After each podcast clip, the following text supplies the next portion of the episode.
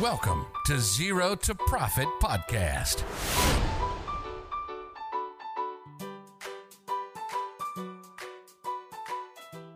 สวัสดีครับ ขอต้อนรับทุกคนเข้าสู่ Zero to Profit Podcast ครับ Podcast ที่จะว่าด้วยเรื่องของบัญชีภาษีที่เกี่ยวข้องกับธุรกิจนะครับ ในซีซั่นนี้นะครับ เป็นซีซั่นแรกนะครับ เราคุยกันเรื่องของมือใหม่ที่ตั้งบริษัทครับว่าคนจดบริษัทใหม่เนี่ยมีอะไรต้องรู้บ้างนะครับ เราอยู่ตอนนี้เป็นตอนที่ 4ล้วอยู่กับผมครับ พี่หนอมแท็กปักหนอมครับ แล้วก็น้องนุช Zero to Profit ครับ สวัสดีน้องนุชครับ สวัสดีค่ะ นุชเองนะคะ จาก Zero to Profit ค่ะสำหรับคลิปนี้นะคะ หรือว่า EP ที่ 4 นี้นะคะจะมีหัวข้อว่าอ่าอย่าเพิ่งจดทะเบียนพาณิชย์ ถ้ายังไม่ได้ฟังคลิปนี้ค่ะ อืมอืมครับดูตื่นเต้นอีกแล้วนะฮะใช่ว่าแบบเฮ้ยจะต้องจดหรือไม่จดยังไง เล่าแบบนี้เริ่มแบบนี้ก่อนสำหรับหลายท่านหลายคนที่งงนะเขาก็จะแบบว่า เอ้ย จดอะไรบ้างเนี่ยมันต้องจดบริษัทไปละอะฟังมาสามตอนต้องจดบริษัทไปละแล้วอะไรคือจดทะเบียนพาณิชย์ค่ะอะไรคือจดแวดอะไรคือนู่นท่านนี่เอาโฟกัสคำว่าทะเบียนพาณิชย์ก่อนเบื้องต้นนะฮะ จดทะเบียนพาณิชย์หรือทะเบียนพาณิชย์เนี่ยมันคืออะไร ค่ะ การจดทะเบียนพาณิชย์เนี่ยก็คือการที่เราไปจดทะเบียนเพื่อบอกว่าเราทำธุรกิจเราดำเนินการค้าอย่างถูกต้องตามกฎหมายนะคะ ซึ่งมันก็จะแตกต่างกับการจดทะเบียนบริษัทค่ะ การจดทะเบียนพาณิชย์เนี่ยเอ่อมันก็จะมี list ของธุรกิจที่ เขาบอกกำหนดมานะว่า เป็นธุรกิจอะไรบ้างที่จะต้องจดทะเบียนพาณิชย์ยกตัวอย่างเช่น ถ้าสมมุติว่าเราเป็นอ่าคนทำมาค้าขายเปิดร้านค้าขายธรรมดา มีรายได้มากกว่าวันละ 20 บาท หรือมีอ่าอืมสินค้าสต็อกเอาไว้มากกว่า 500 บาทเนี่ยเราก็จะต้องไปจดทะเบียนพาณิชย์แล้วนะคะ ซึ่ง list ของธุรกิจที่เขากำหนดไว้อะค่ะ มีไว้ในเว็บของกรมพัฒนาธุรกิจการค้า เราสามารถไปเซิร์ช Google หาได้เลยค่ะ ว่าธุรกิจของเราจำเป็นอืมต้องจดทะเบียนพาณิชย์หรือไม่ค่ะ ครับอ่าจดทะเบียนพาณิชย์มันต้องแบบเขาเรียกว่าอะไรนะ ต้องคือถ้ามีธุรกิจมันเป็นการยืนยันเฉยๆเนาะว่าเราทำธุรกิจถูกต้องใช่ถูกปะค่ะอ่าจดเพื่อบอกว่าเราทำอะไร ซึ่งเมื่อกี้ใช่นุชบอกแล้วมันมีเงื่อนไขแหละ ก็ใครอยากรู้ข้อมูลเพิ่มเติมก็ก็ search ดูนะครับ ทีนี้มันมีบางธุรกิจไม่ต้องจดด้วยปะ คือมันมันก็คือต้องไปดูว่าเราเข้าขายหรือเปล่าถูกไหมใช่แต่บางคนก็ไม่จำเป็นต้องจดเลยถูกไหมสำหรับบางธุรกิจ ใช่ใช่เช่น หาบเล่แผงลอย หรือว่าแบบเหมือนอืมทำธุรกิจการกุศลทำธุรกิจที่เกี่ยวครักับบศาสนามูลนิธิอะไรพวกเนี้ยค่ะ ไม่ต้องจดทะเบียนพาณิชย์ก็ซึ่งซึ่งก็ดู make sense นะครับ อันนี้เราคิดกันง่ายๆ คือว่าใช่ค่ะจดทะเบียนพาณิชย์มันเหมือนกับการยืนยันการทำธุรกิจก็ต้องมีหลักแหล่งเนาะอืมหาบเร่แผงลอยอาจจะแบบไม่ได้ทำก็คือ จะไปจดที่ไหนล่ะในเมื่อเขาหาบเร่แผงลอยใช่เออใช่ถูกไหมอาจจะแบบว่าวันนี้ตั้งที่นี่อีกวันหนึ่งตั้งที่นู่นอะไรเงี้ยมันก็มันก็จดไม่ได้อยู่แล้ว หรือถ้าพูดถึงแบบเพื่อนเนี่ยการกุศลต่างอืมๆศาสนามูลนิธิเขาก็ไม่ใช่พาณิชย์เนาะ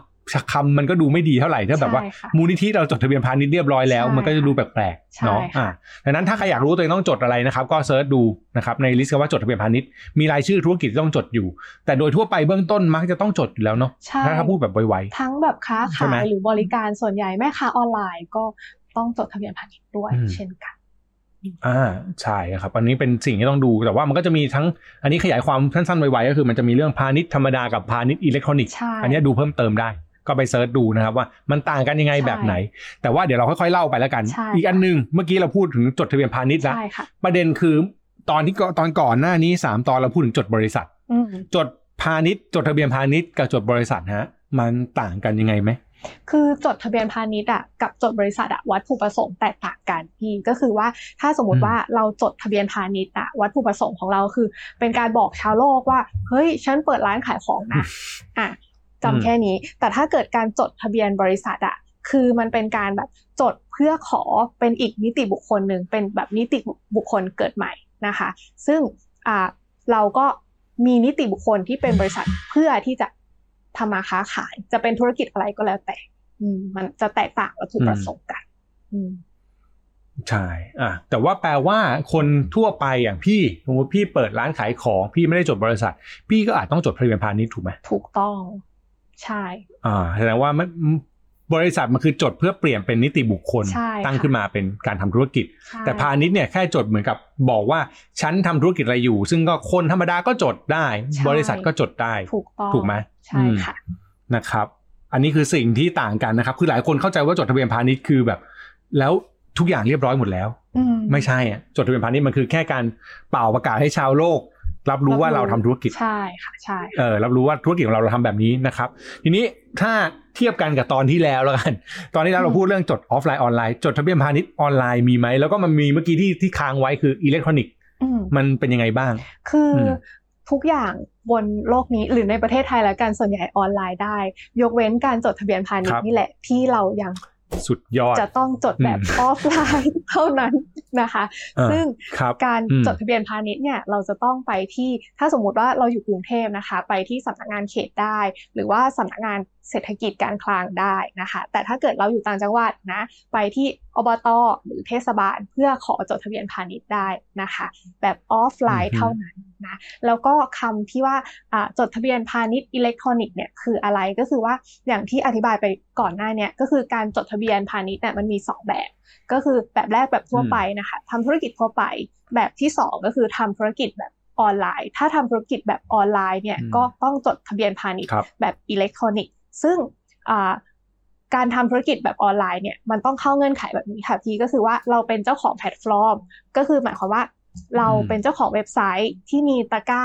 ครับการขายสินค้าเนาะแล้วก็ซื้อขายเออใช่แล้วก็มีระบบการรับเงินเป็นของตัวเอง อันนี้จะเรียกว่าอ่าจะต้องไปจดทะเบียนพาณิชย์แบบอิเล็กทรอนิกส์แต่ถ้าสมมติว่าเราเป็นแม่ค้าออนไลน์ขายผ่านทาง Facebook หรือว่าผ่านทาง IG อะเราไม่ได้มีระบบการรับเงินเป็นของตัวเอง อันเนี้ย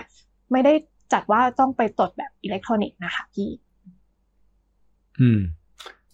โอเค เข้าใจได้คือเอาถ้าถ้าไวๆก็คือต้องมีระบบการซื้อขายของตัวเอง หรือมีเว็บไซต์ของตัวเองที่มันมีระบบตะกร้าสินค้าเนาะแล้วก็รับซึ่งอันเนี้ยงิเป็นเป็นสิ่งที่รับเงินถูกปะเออใช่อันนี้เป็นเป็นสิ่งที่เขาตีความกันนะครับใช่แต่ว่าทางนี้ทางนั้นต้องบอกว่าเราก็ลองถามดูก็ได้ ถ้าเราไม่แน่ใจ ใช่ใช้ค่ะคำนี้ ถ้าเราไม่ชัวร์ว่าว่าเราต้องจดไหมก็ถามอืมที่ทางกรมพัฒนาธุรกิจการค้าได้นะครับก็ติดต่อสอบถามเรื่องนี้นะครับ เพิ่มเติมใช่ค่ะอืม ใช่ไหมอันนี้สำคัญต้องจด แล้วก็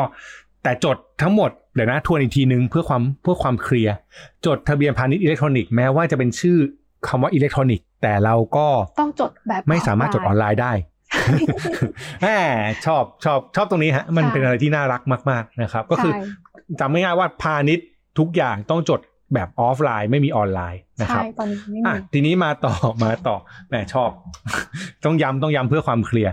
ทีนี้จดเมื่อไหร่ฮะ อ่าพอบอกว่าอยากฉันอยากเป่าประกาศให้ชาวโลกรับรู้เนี่ยฉันควรจะต้องจดเลย ทันทีอืมที่เริ่มทำหรือทำไปสักพักก่อนกี่วันนะครับ แล้วก็จดแล้วมันเสียตังค์อีกปะจะได้เตรียมเงินไว้ถูกอะไรอย่างนี้อืมครับก็คือการจดทะเบียนพาณิชย์อะค่ะต้องจดภายใน 30 วันตั้งแต่เราเริ่มประกอบการนะคะ เช่นเปิดร้านโอ้แล้วก็ครับมีเวลา 1 เดือนในการที่จะเดินไปสำนักงานเขต เพื่อขอจดทะเบียนพาณิชย์ แล้วก็ค่าใช้จ่ายอืมในการจดทะเบียนนะคะจะอยู่ที่ 50 บาท อืม ว้าใช่ถูกกว่าซึ่งค่าถใช้จ่ายในการจดก็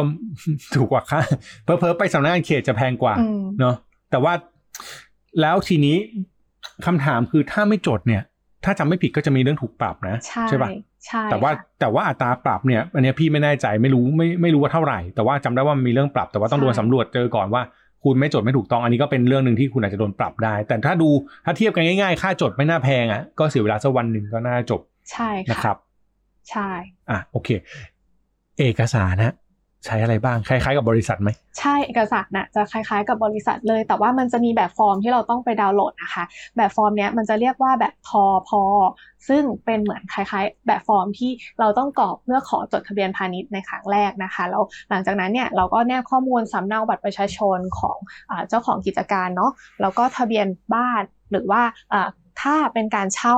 เขาอยู่แบบเช่าเปิดร้านอะก็มีสัญญาเช่า หรือหนังสือยินยอมให้ใช้สถานที่ก็ได้นะคะแล้วก็นอกจากเนี้ยต้องมีแผนที่ร้านนะเหมือนที่เราเคยวาดไปเวลาที่จดบริษัทนะก็ต้องมีแผนที่เหมือนกันนะคะแล้วก็ถ้าสมมติว่าเราเป็นนิติบุคคล เป็นห้างหุ้นส่วนหรือเป็นบริษัทอะค่ะไปจดนิติบุคคลเรียบร้อยแล้วนะคะ อย่าลืมเอาตัวเอกสารหลักฐานหนังสือรับรอง การจดนิติบุคคลแนบไปด้วยนะคะ อันนี้สำหรับพาณิชย์ทั่วไปนะพี่ แต่ถ้าเกิดว่าเป็นพาณิชย์อิเล็กทรอนิกส์อะค่ะก็คือจะมีเอกสารชุดนี้หนึ่งนะคะรวมกับเอกสารแนบของทอพอเกี่ยวกับเรื่องอิเล็กทรอนิกส์ด้วยนะคะ รวมไปถึงอ่า เอกสารที่บอกว่าเราเป็นเจ้าของโดเมนเว็บไซต์ตรงนี้ พร้อมกับหน้าตาเว็บไซต์ capture รูปภาพหน้าจอออกมาให้เขาด้วยค่ะ อืม อืม ครับ นี่คือนี่คือสิ่งที่ต้องเตรียมนะก็เตรียมตัวหรือไม่ก็ search ดูก็ได้ครับว่าต้องเตรียมอะไรบ้างนะครับใช่แล้วก็ไปที่สำนักงานเขตบอกเขานะว่าจดทะเบียนพาณิชย์ใช่ให้เรียบร้อย อะคำถามไฮไลท์ฮะ เมื่อกี้เราเข้าใจแหละพาณิชย์กับบริษัทไม่เหมือนกัน อีกอันหนึ่งคือ จดทะเบียนพาณิชย์กับ เสียภาษีเนี่ยคือหลายคนเนี่ย บอกบอกพี่เสมอว่า เนี่ย คุณหนอมไปจดทะเบียนมาแล้ว เรียบร้อยเสียภาษีถูกต้องแล้วใช่ไหมเนี่ยจ่ายไปแล้วห้าสิบแล้วเอาใบมาให้ดูมีถ่ายมาให้ด้วย เรียบร้อยแล้วเนี่ย อันเนี้ยจดทะเบียนพาณิชย์กับภาษีเกี่ยวข้องกันอะไรกันไหมครับ คือมันก็เป็นกฎหมายคนละตัวนะ อย่างที่บอกว่า พอมันเป็นอืมกฎหมายคนละตัว การจดทะเบียนพาณิชย์ เราก็แค่ไปบอกเขาว่าเราทำมาค้าขายเฉยๆ แต่การที่เราแบบอ่า เสียภาษีอะมันก็เป็นเรื่องเกี่ยวกับกฎหมายภาษีที่เราจะต้องถ้าสมมติมีรายได้ มีรายได้ก็ต้องคำนวณภาษีเนาะแล้วก็ยื่นภาษีให้ถูกต้องตามประเภทของอ่ารายได้ที่เรามีหรือว่าตามประเภทของกิจการที่เรากำลังทำอยู่นั่นเอง มันก็เลยกลายเป็นอืมคนละเรื่องเดียวกัน แต่ทุกคนชอบเอามาขยำรวมกัน ให้รู้สึกว่าเฮ้ยอืมจดทะเบียนพาณิชย์แล้วเราจะรอดจากการตรวจสอบของสรรพากรอะไรอย่างเงี้ยใช่ แต่จริงๆมันไม่เกี่ยวกันเลยนะครับ วันนี้ฟันธงไว้เลยฮะแล้วก็เอาง่ายๆพูดกันแบบเคลียร์คัดคือจดหรือไม่จดเนี่ย คุณมีรายได้คุณต้องเสียภาษีนะใช่อันนี้อันนี้คนละเรื่อง คือต่อให้คุณไม่จดบอกเอ้ยฉันไม่ได้จดทะเบียนพาณิชย์ต้องเสียภาษีเปล่า คือแยกกันไปเลยว่าการจดไม่ได้เกี่ยวกับภาษีใช่ดังนั้นค่ะไม่ว่ายังไงก็ตามฮะมีรายได้ต้องเสียภาษี อันนี้เป็นสิ่งที่อยากเน้นไว้นะครับ ใช่อืมอะทีนี้อันนี้ถามกันแบบนอกเรื่องแต่อยากรู้ค่ะ ควรจดไหม ในความเห็น เออในความเห็น คือนุชว่าอืมมันห้าสิบาทอะพี่ ถ้าสมมติพี่ทำธุรกิจอะไร พี่ก็ไปจดเถอะอะไรเงี้ย มันเหมือนแบบอืมเป็นอืมเป็นเขาเรียกอะไรอะช่วยลดความเสี่ยงในเรื่องที่พี่จะเจอการตรวจพบ แล้วก็ถูกปรับในอนาคต อืม ในความคิดนุชนะอ่าอืมเออคือทำให้มันถูกต้องอะดีสุดอยู่แล้วถูกไหมใช่เอาใช้คำนี้แล้วกัน ดีไหมเพราะว่าสุดท้ายเราก็ไม่รู้ว่าว่าเราจะต้อง คือเขาเรียกอะไรธุรกิจมันรันยาวๆแล้วมันก็ดูน่าเชื่อถือด้วยอืมอะลงทุนกับมันไป ดีกว่าใช่ค่ะนะครับ ใช่ค่ะ อืม แล้วก็ค่าปรับอาหารมาให้ฮะระหว่างที่คุยกันค่าปรับเนี่ย ปรับสองพัน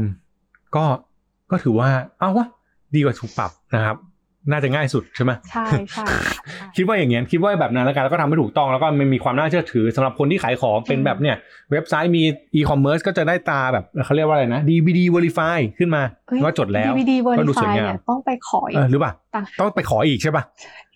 ก็คือแบโอ้บโหโหดสัตว์พี่ต้องครับอะต่อเล่าเลยเล่าเลยไหนๆก็มาต้องแล้วผ่นอืมจดทะเบียนแบบ อิเล็กทจรดอนิทะกเบียนส์พาณิชย์อิเล็กทรอนิกส์ก่อนเรียบร้อยแล้วอ่าอ่าแล้วพี่ก็ครับเอาเอาข้อมูลทุกอย่างสมมติพี่ได้ใบยืนยันการจดทะเบียนเนี่ย แนบอ่าไปในอีเมล แล้วส่งไปเพื่อขอแบบไปขอเครื่องหมาย DVD Verify อ่าต่อ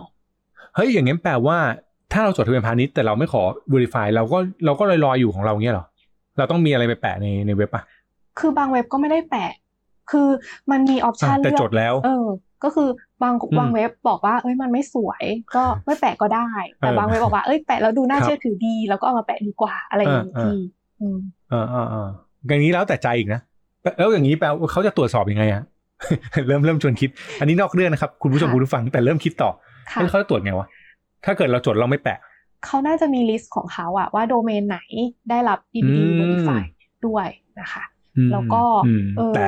ใช่อืมก็ต้องไป research เอาอืม ครับอืมเออแปลว่าไม่แปลว่าสมมติว่าถ้าเราถ้าเราไม่อยู่ใน list เขาเขามา search เขามาเจอเราไม่เขาว่ามาปรับเราได้เหมือนกันเนาะถูกปะเพราะถือว่าเราไม่จดให้ถูกต้องใช่ทีนี้เราไม่รู้หรอกว่าใครโดนปรับหรือเปล่านะครับ แต่ถ้าใครเคยโดนปรับคอมเมนต์บอกเราด้วย เราอยากรู้ว่าโดนยังไงแบบไหนนะครับ จะได้เป็นข้อมูลต่อไปนะครับ ประมาณนี้แต่ว่ายังไงก็ตามเราสนับสนุนให้ให้จดให้ถูกต้อง นี่คือสำคัญอะสุดท้ายท้ายสุดท่านุชสรุปนิดนึงครับสำหรับเรื่องการจดทะเบียนพาณิชย์ครับ ค่ะก็สำหรับใครที่ทำธุรกิจนะคะ อย่าลืมดูเรื่องการจดทะเบียนพาณิชย์ด้วย เพราะว่าการจดทะเบียนพาณิชย์เนี่ยวัตถุประสงค์ก็คือเป็นการบอกว่าเราทำธุรกิจอ่าทำมาค้าขายอย่างถูกต้องตามกฎหมายนะคะ ซึ่งมันเป็นคนละเรื่องกันกับการจดบริษัท และก็เป็นคนละเรื่องกันกับการจดภาษีนะคะ ซึ่งไอตัวอืมทะเบียนพาณิชย์เนี่ยก็จะมีทั้งแบบทั่วไปและแบบอิเล็กทรอนิกส์แต่ทั้งสองอย่างจะต้องเดินไปจดที่สำนักงานเท่านั้นนะคะ ก็คือไม่มีแบบการจดออนไลน์ใด ๆ ทั้งสิ้นนะปัจจุบันนะคะ ก็ครับอยากให้ทุกท่านสนใจเรื่องนี้ก่อนที่จะเริ่มบริษัทหรือก่อนที่จะเริ่มทำธุรกิจละกันจะได้ทำธุรกิจได้อย่างสบายใจค่ะ ได้ครับกันฝากไว้นะฮะสำหรับตอนนี้นะครับก็จดกันให้ถูกต้องนะครับดีที่สุดแล้วนะครับอย่างที่น้องนุชว่านะครับค่ะอะโอเค งั้นฝากรายการของเราครับ Zero to Profit Podcast นะครับก็สามารถติดตามฟังได้นะครับทุกช่องทางที่คุณใช้ฟังพอดแคสต์นะครับเซิร์ชก็ว่า Zero to Profit ก็น่าเจอเลย หรือว่าติดตามได้ในช่องที่ชื่อว่า Tax ปักหนอมก็ได้นะครับค่ะลองค้นหาดูนะครับเราก็สามารถฟังได้ทุกช่องทางเลย ส่วนถ้าใครอยากดูวิดีโอ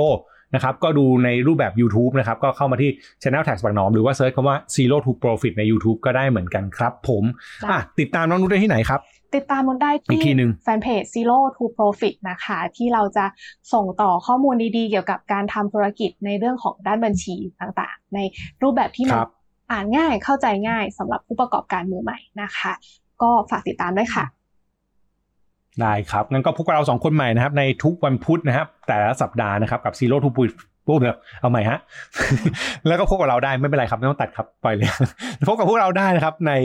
Zero to Profit Podcast ครับ ทุกวันพุธประจำสัปดาห์ครับ แต่ละสัปดาห์ก็มาเจอกันนะครับ ทางช่องทางที่บอกไว้นะครับ วันนี้เราสองคนลาไปก่อนครับ สวัสดีครับ สวัสดีค่ะ